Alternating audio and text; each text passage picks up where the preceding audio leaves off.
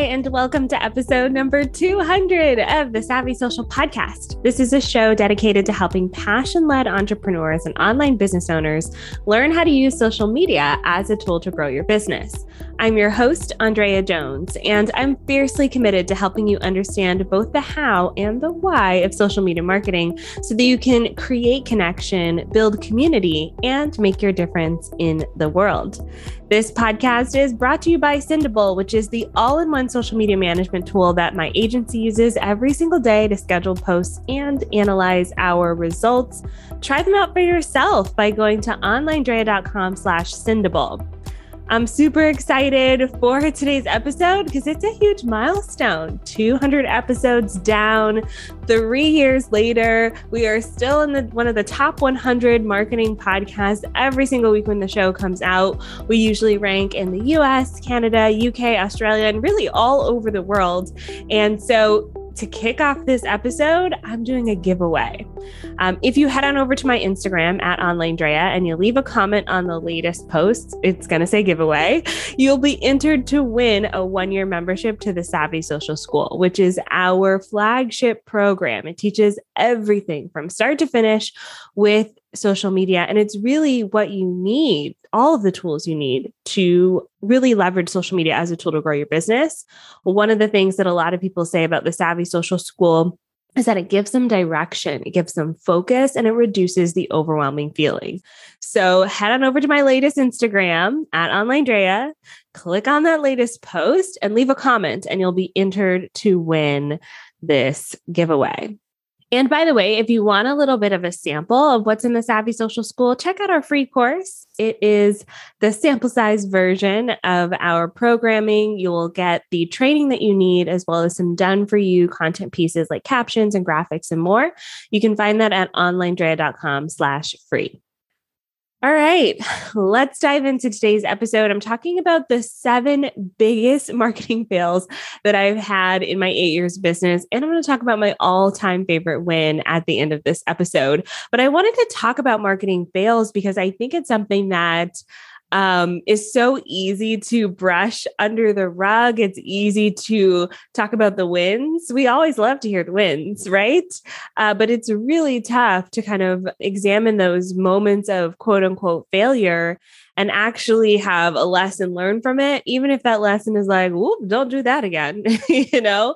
So I want to take some time to talk about these failures um, in my business and where I took some wrong turns and where things got ugly. And uh, my hope is that by the end of this episode, you won't feel alone and you'll learn from these failures. All right. So, failure number one actually happened pretty early on in my career. So, a little bit of a backstory I have been on these internet streets since 2004. That's when I started my first blog. Um, it was a Harry Potter blog ish. It was really a blog about my life, and I just happened to be also obsessed with Harry Potter. Um, and I, it was a personal blog, I would say. Um, did that for a few years. I started also doing fashion blogging um, in 2008 with my sister. We started our fashion blog, Simply Fashion TV.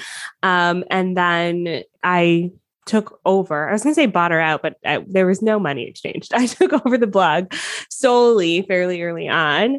Um, and with that fashion blog, this is actually my first taste of success in the online space. It's the first time where I actually got paid to do stuff on the internet. Otherwise, before that point, I was just having fun.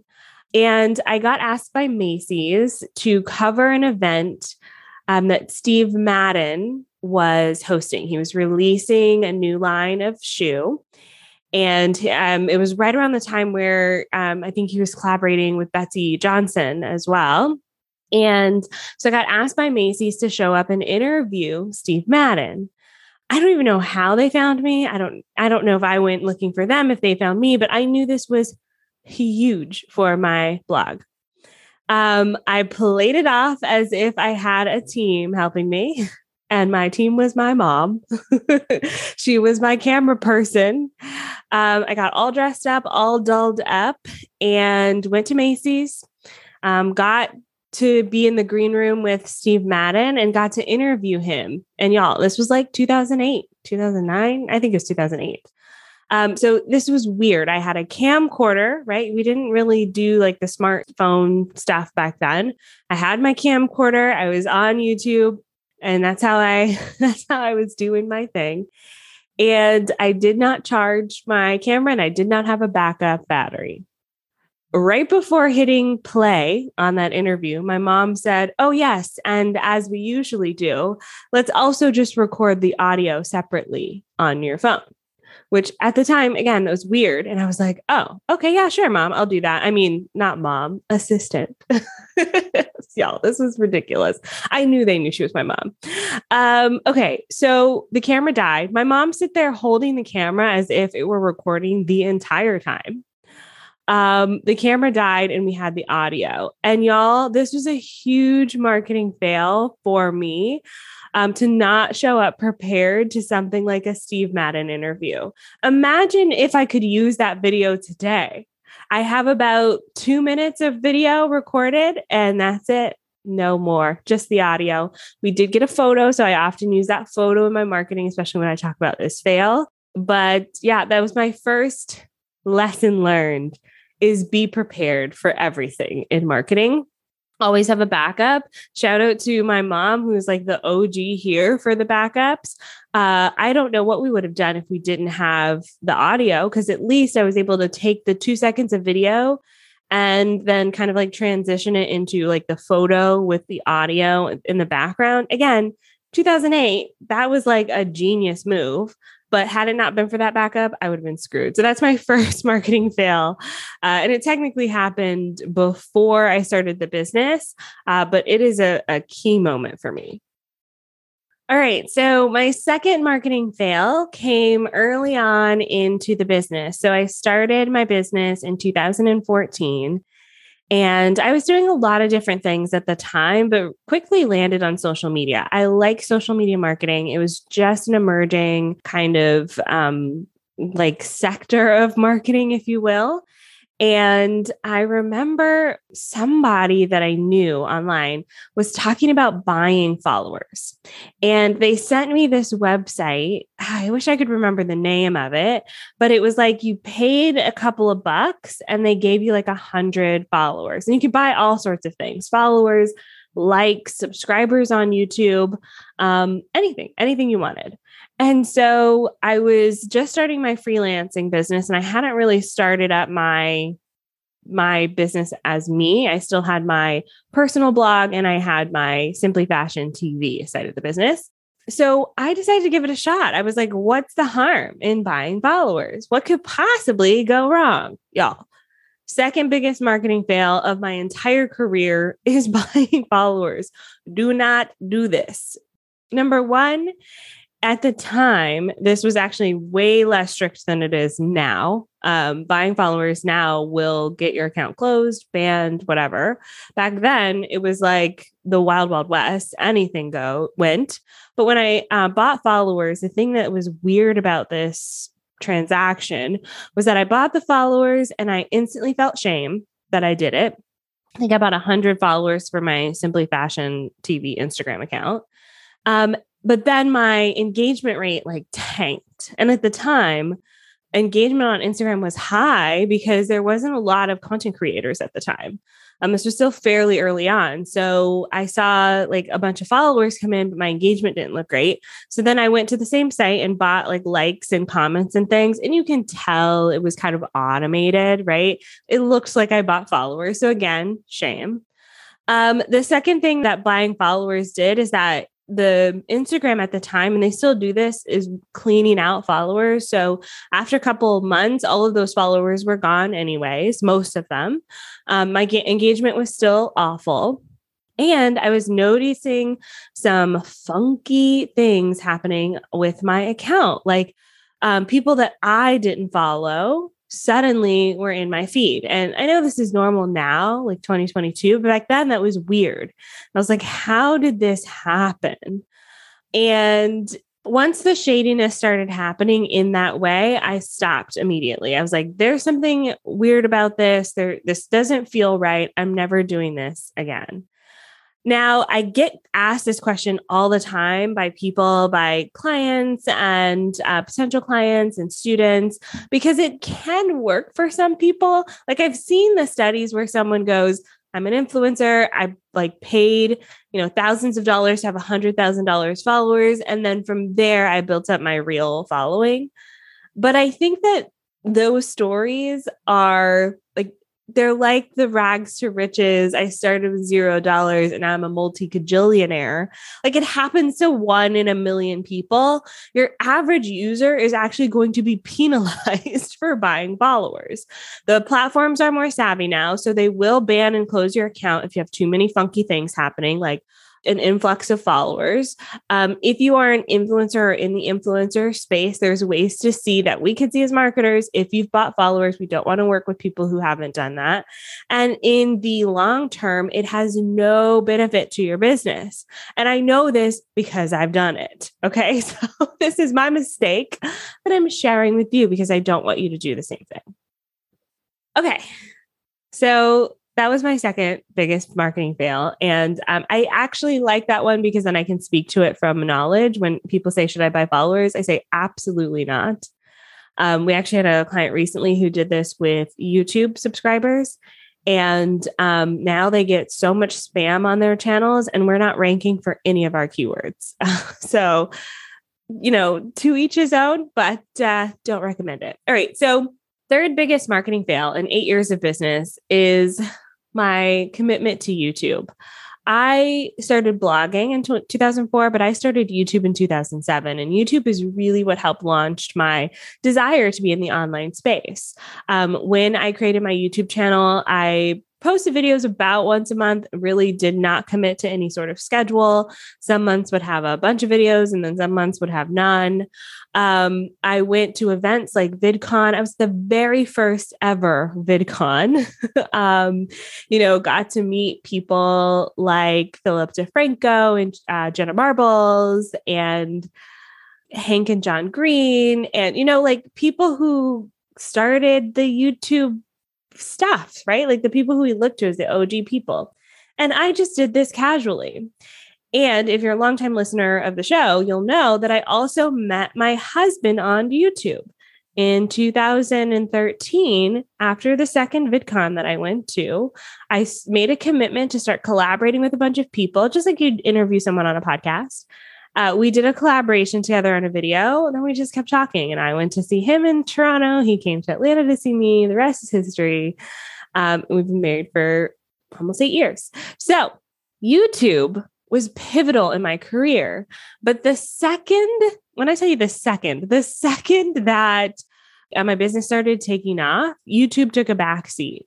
Um, my husband and I often joke as well. We literally, especially on his end, I think he was only creating videos for a year. Um, YouTube helped us find each other. And then we just stopped making videos. There's no personal videos on my channel anymore, on my personal channel. I've hidden everything over there, anyways. On the Simply Fashion TV side, it all died. And so, and then even for my business, for the online Drea account, every year it's on my to do list to commit more to YouTube. And it's my biggest marketing fail. And the reason that I want to highlight this is because YouTube has continued to dominate the marketing space. And when we think about discovery, every time I run year end reports, a lot of people found us through YouTube. They searched for something that they desperately needed help with. They found one of our videos, they watched the video and they went, This is amazing. Uh, let me sign up for her stuff, like the free course or something else that we offer. And then they go through our funnels and then become students or they just become amazing members of our community. And I really wish sometimes that I had doubled down on YouTube early on and really carved out the time to create more content there. Um, I spent so much time on like the more social of the social media sites, and I definitely did not spend enough time on the uh, more long term platforms like YouTube. So that's one of my biggest marketing fails. And it's something that I'm working on now. So this year we're committing to, I started off with four videos uh, a month and then I reduced it to two because that was a lot in addition to this podcast, which is our main marketing uh, vehicle. Um, so we're doing two additional YouTube videos a month in addition to our podcast episodes, and we're already seeing the traction pick up from that. We're also cross posting to YouTube from TikTok, um, and those videos are doing well as well to as YouTube Shorts. But I wanted to say that because if you're thinking about doing long form content like YouTube or um, even blogging to some extent, do it now, commit to it now, because that content lives forever.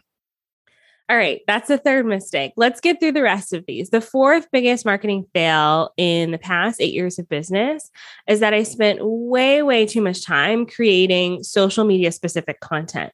And this is something we've been talking a lot about in the Savvy Social School lately, which is the concept of building out your digital brain. And it's what we do here with this podcast.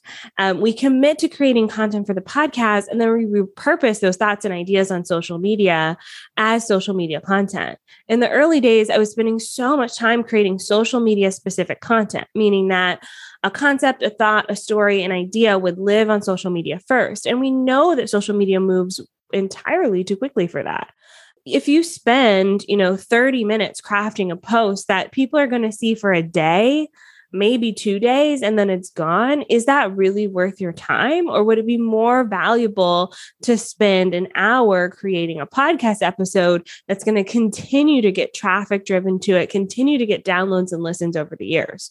So I really wish that earlier in my career, I committed to more long form content. As soon as I landed on the podcast in 2018, my business changed completely, y'all, completely. And here we are at episode 200. Um, I'm more of a talker than a writer, anyways. And so I found that the, the medium of podcasting works really well for me. I can then layer in my team and have them listen to episodes and repurpose them into social content, into newsletters, into even concepts for YouTube videos and blogs. So that's one of the biggest mistakes I think I made in the past eight years is spending way too much time and wasting time on social media specific content.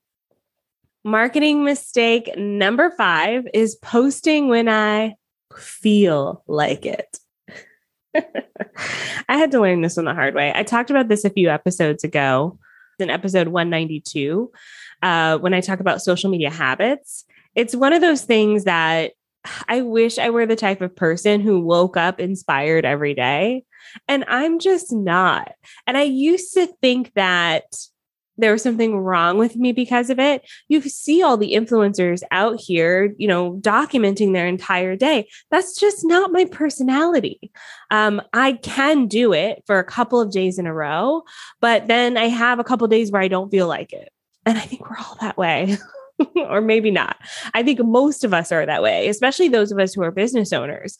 Um, there's the ups and downs of running a business that's very challenging. It's a different world than being a content creator. And we can't rely on our feelings for that. And my biggest mistake in marketing over the years has been relying on my feelings for that. Um, now I batch create content and I kind of do it in waves. So I teach this method in the Savvy Social School. It's a it's a, a way that you can create content that works for you. Uh, but I also want to share that some of my insights over the years is that when I'm feeling inspired, there are certain moments in the year where I feel more inspired there than others. And there are certain things that happen in my business where it makes it very hard for me to create content. An example being when we're going through something like hiring or firing, or even with our clients, onboarding new clients, offboarding clients, it's very, very hard for me to feel like creating content. It's a very emotional process for me. Um, if everything is going fine in that area, um, especially if we have some big wins for our clients, it's very easy for me to create content. So I lean into those moments. A moment like now where I cleared out the entire day. We just finished onboarding a team member and a few clients. I don't have anything for the next week or two where I have to be thinking about and strategizing and making decisions. I my brain is freed up. We're batch recording podcast episodes right now. Okay. So I'm not waiting until I feel like it. I'm kind of designing my time around it. And if I had learned this sooner, I feel like that mistake number three of not committing to YouTube wouldn't be as uh, painful to me because I would have found that solution earlier.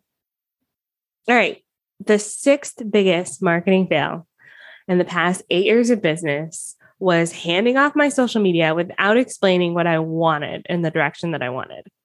And this is something that I can so easily see when a client is doing it. but when I started hitting off my social, I was like, "Ooh, that's that's not it. That's not what I wanted." And it's such a big fail because it it wastes so much time. Um, I've tried to outsource my own social media several times over the years. The biggest challenge for me is that I am an experimenter. I am a marketer, and that's my zone of genius. So it's really hard to find someone who can fit in that zone of genius. And I talked about this in a recent newsletter. Um, if you're on the email list, you got this. Um, and I, I will probably repurpose it to social at some point as well. But, you know, when you're outsourcing your social, there are some people like our clients where outsourcing social it's not a strength of theirs. And when they outsource it it like skyrockets because they were really struggling. Um, for me it is a little bit of the opposite where social is doing well and i'm just getting maybe a tired or i just need a break and i try to outsource. I don't really explain what i want. I just go keep doing what i'm doing. But the instinct isn't there and it kind of tanks a little bit. And this happens when especially when you're great at social media. So, what I've learned is to outsource bits and pieces of my social content. So, instead of outsourcing the strategy piece, which is honestly one of my queen bee roles, I'm reading Clockwork, Run Like Clockwork right now. And it's one of those books that talks about as a business owner, you have the thing that you do and that you protect with your time. And social media experimenting is one of those things where um, I got to protect it with my time. It's it's our livelihood, it's the business, it's how I can show up here on the podcast and how I can show up for our clients. Um, and so to outsource that piece will lose some of that that magic of it all. And especially when I'm not explaining the magic behind it all. So, what I've done is instead of outsourcing all of my social, I outsource bits and pieces of it. Um, and this has been an amazing transformation in the outcome. Um, I create guides for my team on exactly what it should look like, where we're going, the direction that we're going with our marketing, what experiments we're we're taking, and then where they should be pulling content from a podcast episode like this, for instance, could potentially be at least seven posts with every single marketing fail, plus the win, plus the stories that I've told in between. I mean, there's dozens of post ideas in here in just this episode alone. And so for me, it's much easier to point to an episode like this and go, okay, now pull out three post ideas versus going, talk about marketing mistakes that business owners make right? Like there's there's going to be like a um like a blandness to that kind of post because they're only going to know their experience and what they can google right? So i think sometimes as business owners we feel like we have to outsource it all and go i'm not thinking about it anymore. But you still need to understand the direction the strategy where you want to go and then understand the perks or understand the downside of outsourcing. I'm a huge fan of outsourcing it's it, honestly it's our business right? It's how we make money as a company but also it's not for everybody. And so i don't want it to come across that way you know and the last marketing fail of my eight years in business is focusing way too much on the how to instead of the why. And this is a transition I made in the business in the last two years. We talk a lot about social media mindfulness now because of that why. But in the early days of my business, I talked a lot about the how to how to post this many times on Facebook, um, how to design a Canva graphic, how to do this, that, and the other thing with social media. And the how to is great. It does help reel people in. But now, when I speak about social media issues, I'm way more focused on the why. And that's because, as an online educator, what I've learned in teaching adults is that we have to know why we're doing something. Otherwise, it's going to be really challenging to commit to doing it. Okay. And this is why I talk a lot about mindset because oftentimes when it comes to social media, it's so easy to get bogged down by all of the changes, um, to feel overwhelmed, to not feel like it, like I talked about earlier.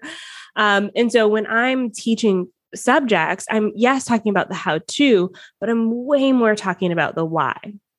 So that's one of the mistakes that I made in my business over the years is if I started off talking about that why, why is this important to you?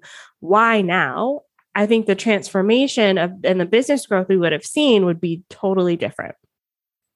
So those are my seven biggest marketing fails in my eight years of business. Um, it has been a journey, and I know there's more to come. I don't want to end it on the fails, though. I do want to talk about my favorite win, my favorite marketing win of over the years, which is people. I, I had someone say this on a call to me the other day. I got on a call with them to, it was like one of the potential client calls. And they said to me, You are exactly like you are in your marketing. And to me, that was my like the biggest compliment I could receive because I, I say this over and over again. Social media should be a mirror. Okay. It should reflect what's happening in your business. Social media is not an, a megaphone, a microphone, the best sound system blasting out everywhere. No, no, no. It's more like an acoustic guitar. It sounds like what it is. Okay maybe that's not the best analogy because you can still plug in a, an acoustic guitar, but you get what I mean, right? Your social media should reflect where your business is today, not where you want it to be in a few years. Okay. It should reflect where you are today, here and now. And so when someone gets on a call with me, I wanted to feel like that the, that experience of working in my business is the same experience that they have on social media right? So, for instance, um, I am, by the time this episode comes out, I will hopefully be on my maternity leave. Uh, my team is running my social media, they're in my inbox. That happens sometimes. When you email, you're not going to get me responding, someone else is going to respond. That's an accurate reflection of what our business is like. Um, another example is, you know, when a when a student joins into one of our strategy sessions in the school, very much like me talking to you here on this podcast. I use some of the same stories, some of the same analogies. I teach in a similar way. Um, the school is a reflection of what this podcast is and what social media is. And so that's one of my favorite wins over the years is learning that skill because it really helps with customer and client satisfaction. So where a lot of business owners and marketers get it wrong and where the sometimes the tension and the challenge comes in is trying to produce something that isn't there. And that's where it can make social media feel very hard. Um, and I'm not, if this is you, I'm not saying that there's anything that you can't fix or, or improve about this. It is hard to identify. But once you tap into that reflection piece, social media becomes a lot easier. And you have that line of consistency with your clients and customers. They see what, what they see on social media, they experience your business as it is, they come into your business excited about it, they leave your business excited about it, and they talk about it with other people. And it creates that ecosystem that healthy businesses need. So I hope you found this episode insightful and helpful. Don't forget about the giveaway. Head on over to Instagram at online Drea. Comment on that latest post to win. Enter to win a one year membership to the Savvy Social School, which is a huge value to you as the listener. Next week, I'm talking all about how to create micro video content in 2022. It's been a highly requested topic. I'm excited to dive into that. In the meantime, head on over to Apple Podcasts or Spotify. Leave us a five star review if you love the show. It helps keep us at the top of those marketing charts. I'll see you soon for another episode. Bye for now.